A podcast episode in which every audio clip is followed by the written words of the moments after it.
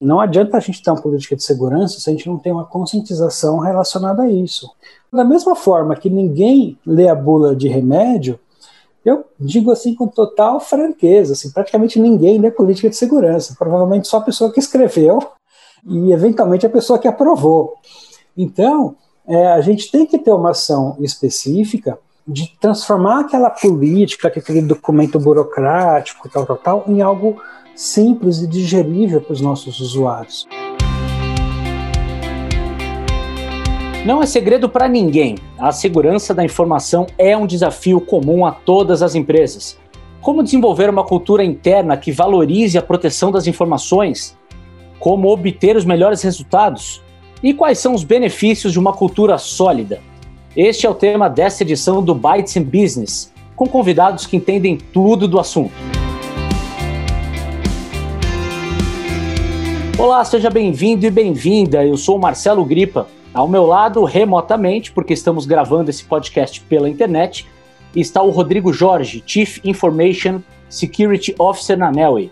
Oi, Rodrigo, seja bem-vindo ao nosso podcast. Olá, Marcelo. Olá a todos, espectadores, participantes aqui do podcast. Muito obrigado pela oportunidade e obrigado pela presença também. E está conosco aqui também o Anquises Moraes, Global Cybersecurity Evangelist no C6 Bank. Oi, Anquises, seja muito bem-vindo ao podcast. Oi, Marcelo. Oi, Rodrigo. Muitíssimo obrigado pela oportunidade, pelo convite. E é um prazer e uma honra enorme é, compartilhar esse podcast aí com vocês. Rodrigo, vamos direto ao ponto. Quais são os principais desafios de segurança da informação para as empresas atualmente e quais os principais gargalos que elas enfrentam? É, vivemos um mundo hoje onde muito se fala de privacidade, vazamentos de dados, LGPD, GPDR e etc. É, eu acho que as empresas hoje elas estão bem é, ligadas nesses pontos e acaba que com isso uh, se puxou bastante as áreas de segurança, os investimentos as iniciativas, né? E então é, assim como pontos importantes, realmente é privacidade, proteção de privacidade é um ponto, é um ponto legal. É, e eu acho que como gargalo, é, eu diria que seria é, transformar a cultura da empresa para uma cultura que, é, de, que tenha segurança da informação no seu dia a dia, que tenha é, a cultura da privacidade no dia a dia e que realmente as empresas elas possam chegar naquele modelo de security by design, privacy by design, de uma forma bem uh, normal, de uma forma natural, sem que seja por força de uma lei ou por força de uma determinação ou de uma regulação. Tá? Então, assim, prevenir vazamentos, prevenir uso inadequado de dados e, e manter os seus usuários ligados uh, e realmente conscientes e que tenham a segurança como cultura faz seriam os principais desafios e gargalos aí hoje em dia. É, pois é, o Rodrigo mencionou a questão da cultura, da conscientização. A gente sabe que o usuário é o elo mais fraco dessa cadeia da segurança de informação. Um exemplo disso é o problema que a gente ainda enfrenta de senhas fracas. A sequência 1, 2, 3, 4, que é a sequência mais famosa do mundo, ainda é uma das mais comuns quando as pessoas pensam em proteger as suas redes sociais, enfim, plataformas online próprias e um problema que acaba também respingando no ambiente corporativo. Anquises, a Covid-19 trouxe novas situações para a questão da segurança da informação. E com tantas empresas forçadas a adotar o home office, como se proteger adequadamente, especialmente nesse cenário que nós desenhamos? Aproveitando, gostaria que você compartilhasse também como tem sido a experiência de vocês no C6 Bank em relação a isso. Opa, Marcelo. Pois é, infelizmente a Covid ela trouxe um impacto muito grande para todos nós, na nossa vida pessoal, nos negócios, no nosso relacionamento com o trabalho, né? E o pior, né? De repente, do dia para a noite, fomos obrigados a sair do ambiente do escritório e ir para o ambiente doméstico. Né? Isso, obviamente, quem teve a sorte né, de manter o seu trabalho, de trabalhar numa função onde você consegue migrar é, para o ambiente doméstico e continuar seguindo o seu trabalho, e aí você consegue se proteger aí uh, da pandemia, né? E aí, assim, é, essa pandemia, ela trouxe muitos desafios do ponto de vista de segurança, porque os nossos usuários, eles saíram daquele casulo protegido do escritório e passaram a trabalhar de casa, né? Onde você não tem necessariamente os mesmos controles de segurança, as mesmas monitorações aí uh, do que nós tínhamos no escritório. E fora isso, uh, começaram a surgir novos golpes, né? Assim, que na verdade eram variações dos golpes já conhecidos, mas com tema, obviamente, do Covid, né? Então, muito phishing com o tema do Covid para aproveitar a distração dos usuários, né? Uh, os próprios cybercriminosos sabendo que os usuários das empresas deixaram o ambiente de escritório, estão no ambiente em casa, estão mais vulneráveis, começaram a aumentar a quantidade de cyberataques, né? Então isso causou um impacto assim relevante aí no mercado de segurança, que é medido aí por diversas pesquisas de mercado, né? Lá no C6 Bank nós tivemos uma sorte, nós temos um banco moderno que na verdade nós fomos criados do zero, toda a nossa infraestrutura foi criada do zero há pouco menos de três anos atrás, nós já possuímos um ambiente tecnológico totalmente pronto e adaptado para um cenário de home office. A gente não praticava o home office porque nós tínhamos um escritório, tinha aquela cultura de todo mundo ir para o escritório, mas tecnologicamente falando, nós já estávamos com um ambiente tecnológico, desde o desktop do usuário, que na verdade são notebooks, até nossa infraestrutura de tecnologia, porque muito da nossa infraestrutura está hospedada na nuvem, é, e aí, por conta desse ambiente tecnológico, para nós a migração foi muito rápida. Foi basicamente falar para todo mundo assim: gente, amanhã vocês trabalham de casa. Simples assim. Não precisou instalar nada novo na máquina dos, dos usuários, não precisou mudar nada, praticamente nada, em termos de configuração aí de segurança, né? Então, com isso, né, nossos usuários migraram tranquilamente para o ambiente de home office. E aí, como o C6 Bank é, por ser um banco, ele acaba entrando na categoria de serviços essenciais. Em teoria, nós não precisaríamos entrar em, em regime de home office, né? Mas como forma de respeito aos nossos colaboradores, todos os nossos colaboradores foram liberados para trabalhar de, remotamente e até hoje estamos assim. A grande maioria dos nossos funcionários estão trabalhando de casa e só tem ido para o escritório quem realmente quer ir para o escritório, porque tem alguma necessidade específica. Então, para nós, do ponto de vista de tecnologia e de segurança, graças à nossa infraestrutura moderna, foi uma migração muito rápida. Do ponto de vista de conscientização, que é a área que eu cuido dentro do banco, o nosso desafio foi como, de repente, virar a chave, né? jogar fora todo o nosso planejamento de cybercultura, treinamentos e ações de conscientização e focar, no primeiro momento, em educar os nossos usuários a trabalhar remotamente, porque muitos dos nossos funcionários não tinham experiência prévia em trabalhar remotamente, e às vezes nem os gestores, né? Então nós tínhamos que fazer várias ações uh, para orientar e dar, compartilhar dicas né, de como trabalhar remotamente, como se comportar em reuniões online, cuidados de segurança também, né? Quais são os golpes mais comuns, quais são os cuidados mais comuns. Então, por exemplo, pelo, pelo fato de você estar trabalhando em casa e participando de uma reunião de trabalho, você pode estar discutindo alguma coisa que é um segredo comercial da empresa. E a sua família, apesar de compartilhar o mesmo espaço que a sua família, você tem que tomar um cuidado para que a sua família não ouça essa conversa. Então, você tem que ter um cômodo separado para fazer reuniões é, que tem maior nível de sigilo, por exemplo, né? Então, num primeiro momento, nós focamos nossos esforços de conscientização para os riscos e boas práticas relacionados ao trabalho remoto, né, cuidados com phishing, tudo mais relacionado aí ao novo cenário remoto, e também tivemos que adaptar nossa estratégia de conscientização, porque diversas ações que tradicionalmente a gente faz em ambiente de escritório não faria mais sentido realizar. Então, por exemplo, não adianta hoje eu colocar posters de conscientização nas paredes do escritório, porque não tem ninguém lá. Não adianta fazer uma campanha de mesa limpa, né, que é uma campanha onde a gente verifica se os usuários deixam papéis confidenciais ou post-it com senha nos seus computadores no, no escritório, se não tem ninguém lá.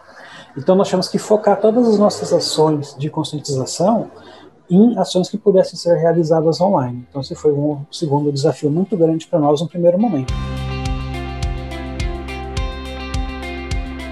É, tem um número aqui para quantificar o tamanho do desafio do combate ao cybercrime.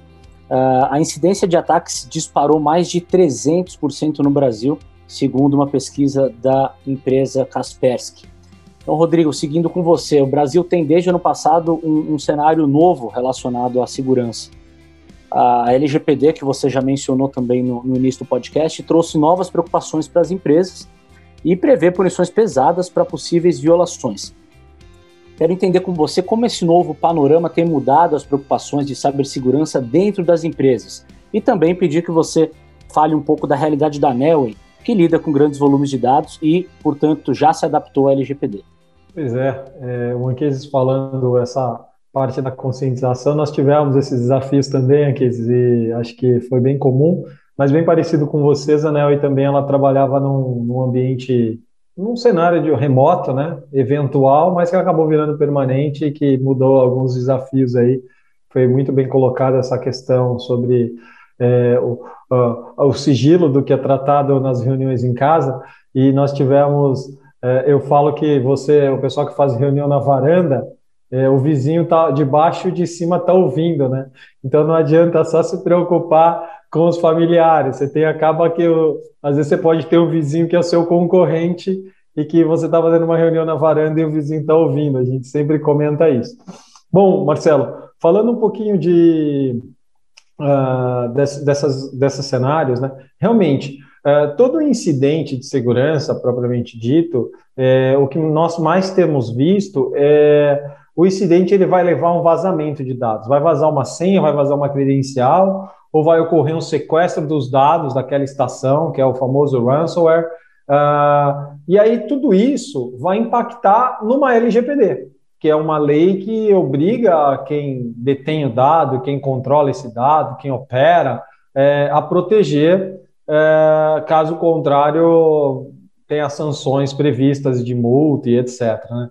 Então, uh, como esse cenário de trabalho remoto ele aumentou, né? As empresas colocaram todo mundo. Muitas empresas tiveram que fazer isso assim a toque de caixa, sem poder planejar muito bem essa mudança para o cenário remoto.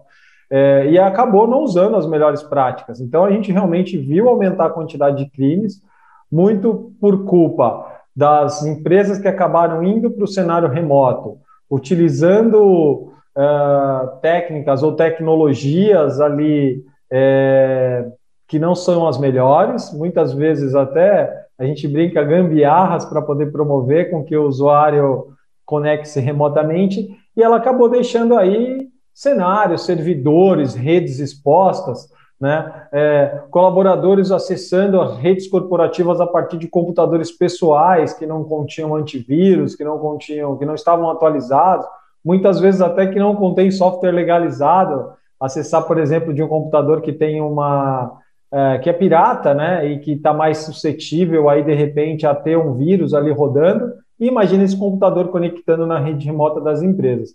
Isso aconteceu muito. Hoje as empresas, elas depois de um ano acabaram se adaptando em função do problema, mas é, o que eu tenho visto, apesar da pesquisa da Kaspersky, a gente tem visto que tem essa curva ela tem dado uma achatada, uma diminuída da quantidade de incidentes, né? Ou no início da pandemia eu acho que foi muito pior. Uh, em relação ao LGPD, o, e, e, fazendo uma analogia com segurança da informação, a segurança ela continua com a mesma missão que ela sempre teve, que é confidencialidade, integridade e disponibilidade dos dados, e isso é a base para que a proteção de dados solicitada pela LGPD ocorra. Tá? Uh, então, às vezes o pessoal fala que com a LGPD tem requisitos de segurança, não tem nada de novo na LGPD para o que diz respeito para os fundamentos da segurança da informação. A única coisa é que o que não se fazia antigamente, muitas empresas, muitas pessoas relacionadas ao mínimo da segurança foram obrigadas a começar a fazer agora é, para diminuir os riscos que possam realmente colocar as organizações aí é, à mercê de algum tipo de punição em função da LGPD. Né? A e pela natureza, que é uma empresa de Big Data Analytics, possui grandes massas de dados próprias e até de clientes, né, de terceiros, uh, desde o início uh, da GPDR, ela acabou que é a GPDR, que é o, o que foi baseado para a LGPD no Brasil, ela já se adequou a GPDR, teve um processo interno, todo um projeto de adequação, por ter operação até então que era na Europa, em Lisboa, e, e isso veio uh, trazendo para dentro da Nelway a adequação à própria LGPD.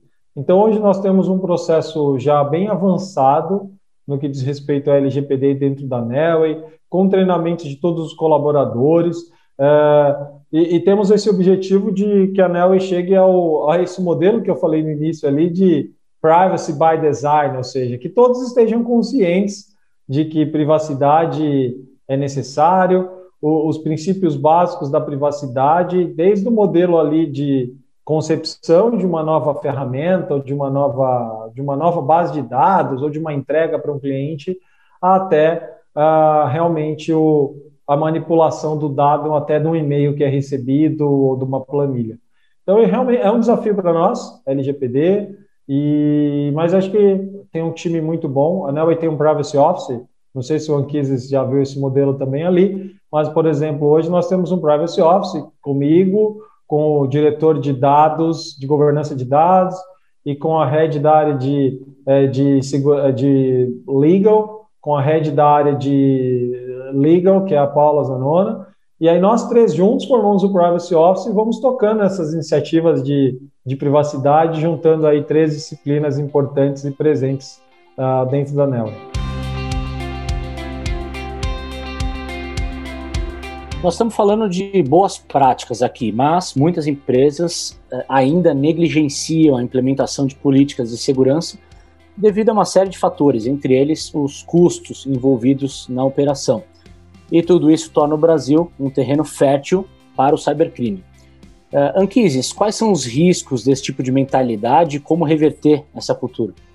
A política de segurança ela é fundamental para as empresas porque ela é um documento onde nós estabelecemos e deixamos registrado né, quais são todas as diretrizes fundamentais de proteção que nós queremos ter para nossa empresa, do ponto de vista de negócio, proteção dos usuários e tudo mais. E aí ela acaba fornecendo não só o time de segurança, mas também para todos os colaboradores, né, quais são as orientações e quais são os controles que a empresa tem que utilizar aí no seu dia a dia para garantir a, a devida proteção das suas informações. Só que, infelizmente, quando a gente pensa no mercado como um todo, não são todas as empresas que têm a maturidade para ter uma política de segurança bem estabelecida, porque não é simplesmente você baixar um template na internet, preencher os campos em branco e beleza, a sua política está pronta. Você tem que entender o seu negócio, a sua necessidade de proteção, o seu cenário de risco, a sua capacidade de investimento em segurança. É, muitas vezes a própria cultura da empresa influencia bastante a política de segurança. Então, por exemplo, tem empresas que elas proíbem os usuários a acessar determinados sites no horário de trabalho, tem empresas que liberam para todo mundo. E isso vai refletir também na sua política de segurança. Quando a gente fala do mercado financeiro, essa discrepância já não existe, porque é uma exigência regulatória que todas as instituições financeiras têm uma política de segurança estabelecida. Isso foi um, é uma norma, né, uma resolução do Banco Central, que já existe há alguns anos, né, ela é, famosa resolução 4658, que agora em fevereiro ela foi atualizada e virou 4893. E é uma resolução do Banco Central que ela fala claramente que todas as instituições financeiras devem possuir uma política de segurança, que tipo de cenários a política de segurança tem que abordar, que tipo de controle, resposta a incidente e várias coisas que devem estar inclusas aí na política de segurança. Então, o mercado financeiro acaba felizmente, por força de regulamentação, é, tem, tendo uma política de segurança bem consistente na sua grande maioria das empresas, né? Eu tenho um exemplo muito simples sobre a importância da política de segurança que aconteceu comigo há mais ou menos uns 20 anos atrás, há bastante tempo que eu já tenho, já sou macaco velho de mercado, né? Eu comecei a trabalhar numa empresa onde não existia nada na política de segurança da empresa que dissesse que as senhas dos usuários eram confidenciais e não podiam ser compartilhados. Então, quando nós pegávamos casos de funcionários compartilhando a sua senha, nós não tínhamos uma base regulatória interna na empresa para dizer você está fazendo errado, porque ninguém falou para ele que não deveria fazer isso e não existia nada na documentação da empresa que dissesse que isso não poderia acontecer. E aí, o que nós fizemos? Assim que percebemos essa falha, né, assim que eu entrei e percebi essa falha, a primeira coisa, atualizar a política de segurança, criar uma política específica sobre senhas, né, tamanho mínimo, complexidade, tempo de troca, etc., e começar a realizar ações de conscientização, orientando os usuários que eles não poderiam compartilhar suas senhas e qual que é o risco que isso representava. Né? Qual é o risco de um colega pegar sua senha, acessar um sistema e cometer realizar alguma transação indevida em seu nome, por exemplo? Então, isso é um exemplo que eu já senti na pele da importância de você ter uma política de segurança bem estruturada aí é, na empresa, né? Só que assim, não adianta a gente ter uma política de segurança se a gente não tem uma conscientização relacionada a isso, uma ação de conscientização relacionada à importância da política de segurança, sobre o que, que ela cobre, etc. Porque, afinal de contas, vamos ser sinceros, ninguém lê bula de remédio, não é verdade? Você vai na farmácia, compra um remédio, você não sabe para que, que serve, alguém falou para você, esse comprimido aqui que tem um nome muito complicado, que você nunca ouviu falar, vai te curar, você não sabe para que, que serve, você não sabe os efeitos colaterais, tá tudo isso documentado na bula e ninguém lê a bula, não é verdade? E você toma esse negócio, bota no seu corpo. Então, da mesma forma que ninguém lê a bula de remédio, eu digo assim com total franqueza, assim, praticamente ninguém lê política de segurança, provavelmente só a pessoa que escreveu e, a, e eventualmente a pessoa que aprovou, né? Então, é, a gente tem que ter uma ação específica de transformar aquela política, aquele documento burocrático, tal, tal, tal, em algo simples e digerível para os nossos usuários. Ou seja, fazer uma cartilha, fazer um vídeo orientando sobre quais são as principais práticas de segurança da empresa, incluir essas preocupações no dia a dia do pessoal.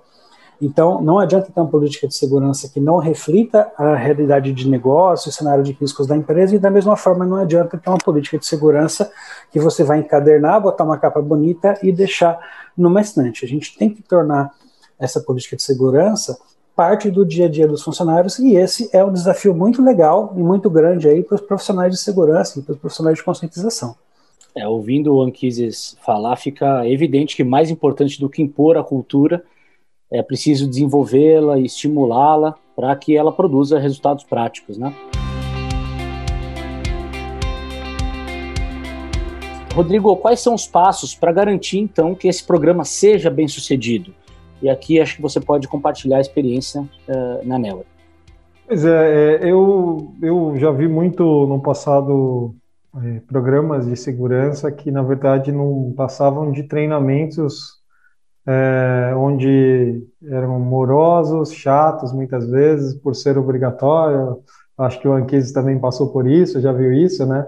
Aqueles programas e, e que acabam fazendo com que ficasse com que o usuário não, não gostasse e, ao invés de trazer resultados, só traziam antipatia pela área de segurança e pela, e pela área realmente que está promovendo aquilo, né?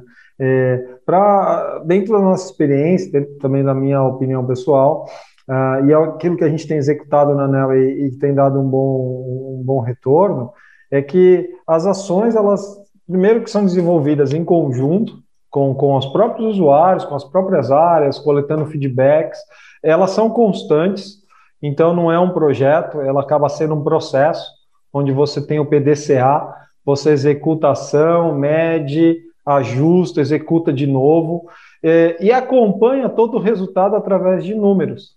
Ou seja, é, você não está fazendo por fazer. E o número não é o número que, sei lá, 30 pessoas foram treinadas é, e cinco ações foram realizadas. Não. Os números são, quando você começa, que é o nosso caso, a gente começa a submeter a testes ali de segurança, através de fichas educativos, por exemplo, né? É, é, e também dos reportes que os usuários fazem ao longo do tempo, ou do período que a gente quer avaliar, é, a gente vai acompanhando se essa curva ela vai baixando. Ou seja, menos pessoas vão caindo naquele tipo de golpe, naquele tipo de phishing, por exemplo, mais pessoas vão reportando, ou seja, reportando ameaças que algumas vezes são é, os próprios testes da nossa área, que são os testes que o programa executa, os phishings educativos ali, mas também eles acabam reportando muita coisa que chega que não é phishing educativo. Realmente, depois que você olhou, mediu, ao fim do período você vai conseguir avaliar a efetividade daquele programa.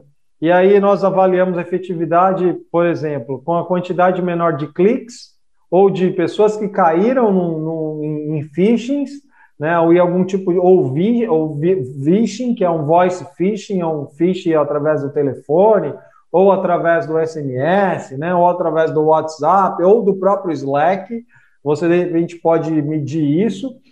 Uh, e dois é a quantidade de pessoas que reportam. Porque a ameaça ela sempre vai existir dentro de qualquer ambiente. Hoje na ANEL nós temos pelo menos 50% de reporte nos phishing educativos, no mínimo 50% de cada ação que a gente executa, o que é algo muito bom, ou seja, pelo menos metade da empresa realmente está já com a cultura ali na veia, é, ele se sente parceiro da área.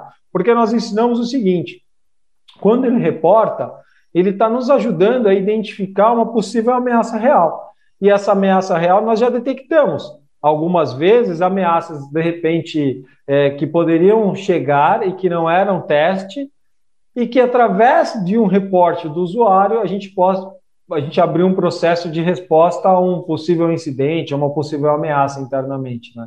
É, o usuário ele tem a importância na segurança, assim como nós que somos os profissionais da área de segurança.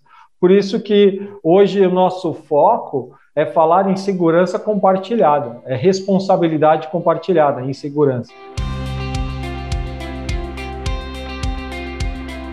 Rodrigo, qual é o diferencial competitivo que uma empresa obtém a partir de uma cultura sólida de segurança da informação? Primeiro, ninguém quer lidar com, com uma outra parte que é insegura, né? Eu, por exemplo, principalmente para a nossa natureza, como um banco. Se você, é, se o C6, por exemplo, aparecesse no, no mercado é, com incidentes de segurança corriqueiros, é, com certeza os clientes eles deixariam de querer ter conta no C6 e iriam para algum concorrente. A mesma coisa da Nelway. Né? Um cliente ele vai optar por colocar os dados dele numa outra plataforma, utilizar uma outra plataforma de Big Data que não a Nelway, se a Nelway ela aparecer com incidentes de segurança. Daí, assim, sendo muito direto na tua, na tua pergunta, né? É, isso traz credibilidade e confiança para os clientes, porque qualquer organização ela vai lidar com uma outra parte. E uma vez que você mostrou ali para essa outra parte, para o seu parceiro, para o seu cliente ou para o seu investidor, que realmente você tem políticas sólidas, você consegue comprovar através de números, resultados, medir isso, né? É, muitas vezes até certificar, por exemplo, agora na NEL, e até puxando a nossa régua para cima, a gente é, é, concluiu a certificação ISO 27001, ou seja, a gente fez isso para dar mais credibilidade para a ANEL e para o mercado e para os nossos clientes, né? Então, tudo isso vai colaborar com que a empresa ela tenha talvez um valor maior de mercado uh, e também vai poder ajudar ela a vender mais, tá? Porque, ou, ou ela vender melhor, né? Talvez nem vender mais, mas ela vender melhor, porque ela vai poder oferecer é, maior qualidade no seu produto. E eu falo que segurança ela é qualidade, ela é uma, ela é uma qualidade da empresa ou, ou de qualquer negócio é, oferecer algo com segurança. Muito bem, estamos chegando no final da nossa conversa e ficou evidente que o estabelecimento de uma cultura de segurança é crucial para enfrentar todos esses desafios Quais são as dicas de vocês? Vamos fazer um resumo agora. Quais são as dicas de vocês para que as empresas consigam efetivamente mudar a mentalidade das pessoas, que, como já dissemos, são o elo mais fraco da cadeia, e, na sequência, reforçar essa cultura da segurança da informação? Anquises, qual é a sua mensagem final? Antes de mais nada, eu queria complementar alguns comentários do Rodrigo, porque, do meu ponto de vista, a Lei Geral de Proteção de Dados Pessoais, a LGPD, ela traz uma mudança de mentalidade muito grande para as pessoas, né? A LGPD ela propõe que a partir de agora a preocupação sobre proteção de dados está na mão do dono do dado, dos usuários, né? E os usuários eles têm o poder de cobrar das empresas é, medidas corretas de proteção. Então, isso, do meu ponto de vista, vai trazer uma, pode trazer uma mudança cultural muito grande aqui no Brasil, nos próximos anos, onde nós vamos ter uma, uma, um volume cada vez maior de usuários finais preocupados com a privacidade, com a proteção dos seus dados. E a gente tem aí um desafio de ter ações de conscientização que valem tanto para os nossos clientes como para os nossos colaboradores internos, mostrando a importância da segurança, da proteção de dados, ações é, de privacidade. E, ao mesmo tempo, nós temos que ter um jogo de cintura para conseguir adaptar a nossa comunicação ao público-alvo. Porque, obviamente, cada pessoa você tem uma linguagem específica. Não adianta pegar uma pessoa totalmente técnica e pedir para ela explicar um controle, porque ninguém vai entender. E, ao mesmo tempo, todas as nossas ações de conscientização têm que ser um processo frequente, que não tem começo nem meio nem fim, é constante. A gente tem que estar o tempo todo batendo na, o martelo na cabeça do pessoal. Gente, toma cuidado com senhas, toma cuidado com ah, links que você recebe, etc. Muito obrigado pela oportunidade. Espero aí poder contribuir mais vezes aí. Rodrigo, seu recado objetivo, por favor. A empresa, para ela conseguir realmente ter a cultura de segurança funcionando, ela precisa começar mudando pela cabeça dos seus decisores, dos seus investidores, dos donos, dos diretores, dos presidentes. É muito corriqueiro, em muitos locais você vê política de exceção funcionando, né? Para, ah, o diretor pode, o presidente pode, mas de repente o colaborador normal não pode. Ou então você vê pessoas de TI, administradores com muito privilégio dentro da rede, e, e que de repente outros não têm. Então, acho que para se realmente essa cultura ela mudar, ela funcionar, realmente é precisar começar dentro do top-down. O executivo da empresa ele precisa entender que aquilo é importante, ele precisa comprar aquela ideia e ele precisa ser o patrocinador principal daquela ideia. Não só patrocinador do ponto de vista financeiro, não é isso. É patrocinador da ideia, da iniciativa e do projeto. Executivos que hoje estão no mercado, que já acham que já sabem tudo de segurança, ou acham que não é necessário segurança, ou acham que segurança é algo que ocupa tempo, traz despesas, eu acho que esses caras eles estão atrasados, eles estão aí é, bem distantes do que é a realidade atual. Uma vez que esses executivos eles é, abarquem as ideias e colocam a segurança e a área de segurança numa área, numa posição alçada numa posição estratégica dentro da empresa, tão importante quanto a área financeira, quanto a área de pessoas, quanto a área de marketing, quanto a área jurídica e segurança também com essa mesma importância, isso vai funcionar e vai fluir dentro das empresas.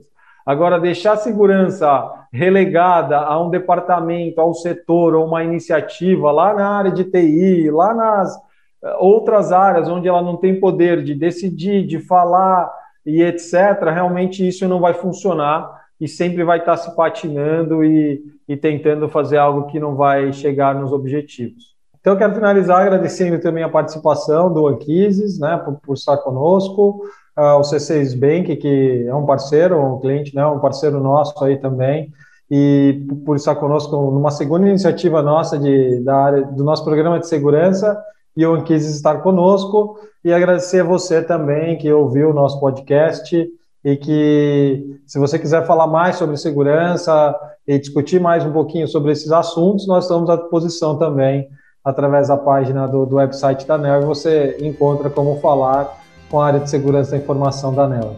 Muito obrigado a todos.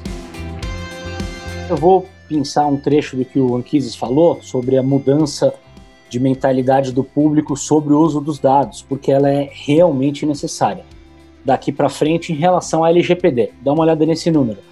Pesquisa divulgada em fevereiro de 2021 pela Folha de São Paulo. 84% dos brasileiros nunca checaram como as empresas usam seus dados pessoais. A média internacional é de 78%.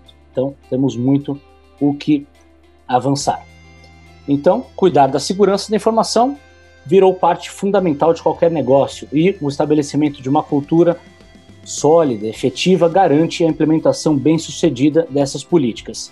Eu agradeço ao Rodrigo Jorge, Chief Information Security Officer na NELI, e ao Anquises Moraes, Global Cyber Security Evangelist no C6 Bank, pela participação e pela excelente conversa.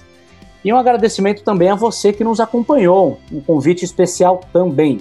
Acesse o blog da Nelway e confira outras edições do Bytes in Business, sempre sobre dados e tecnologia para impulsionar negócios.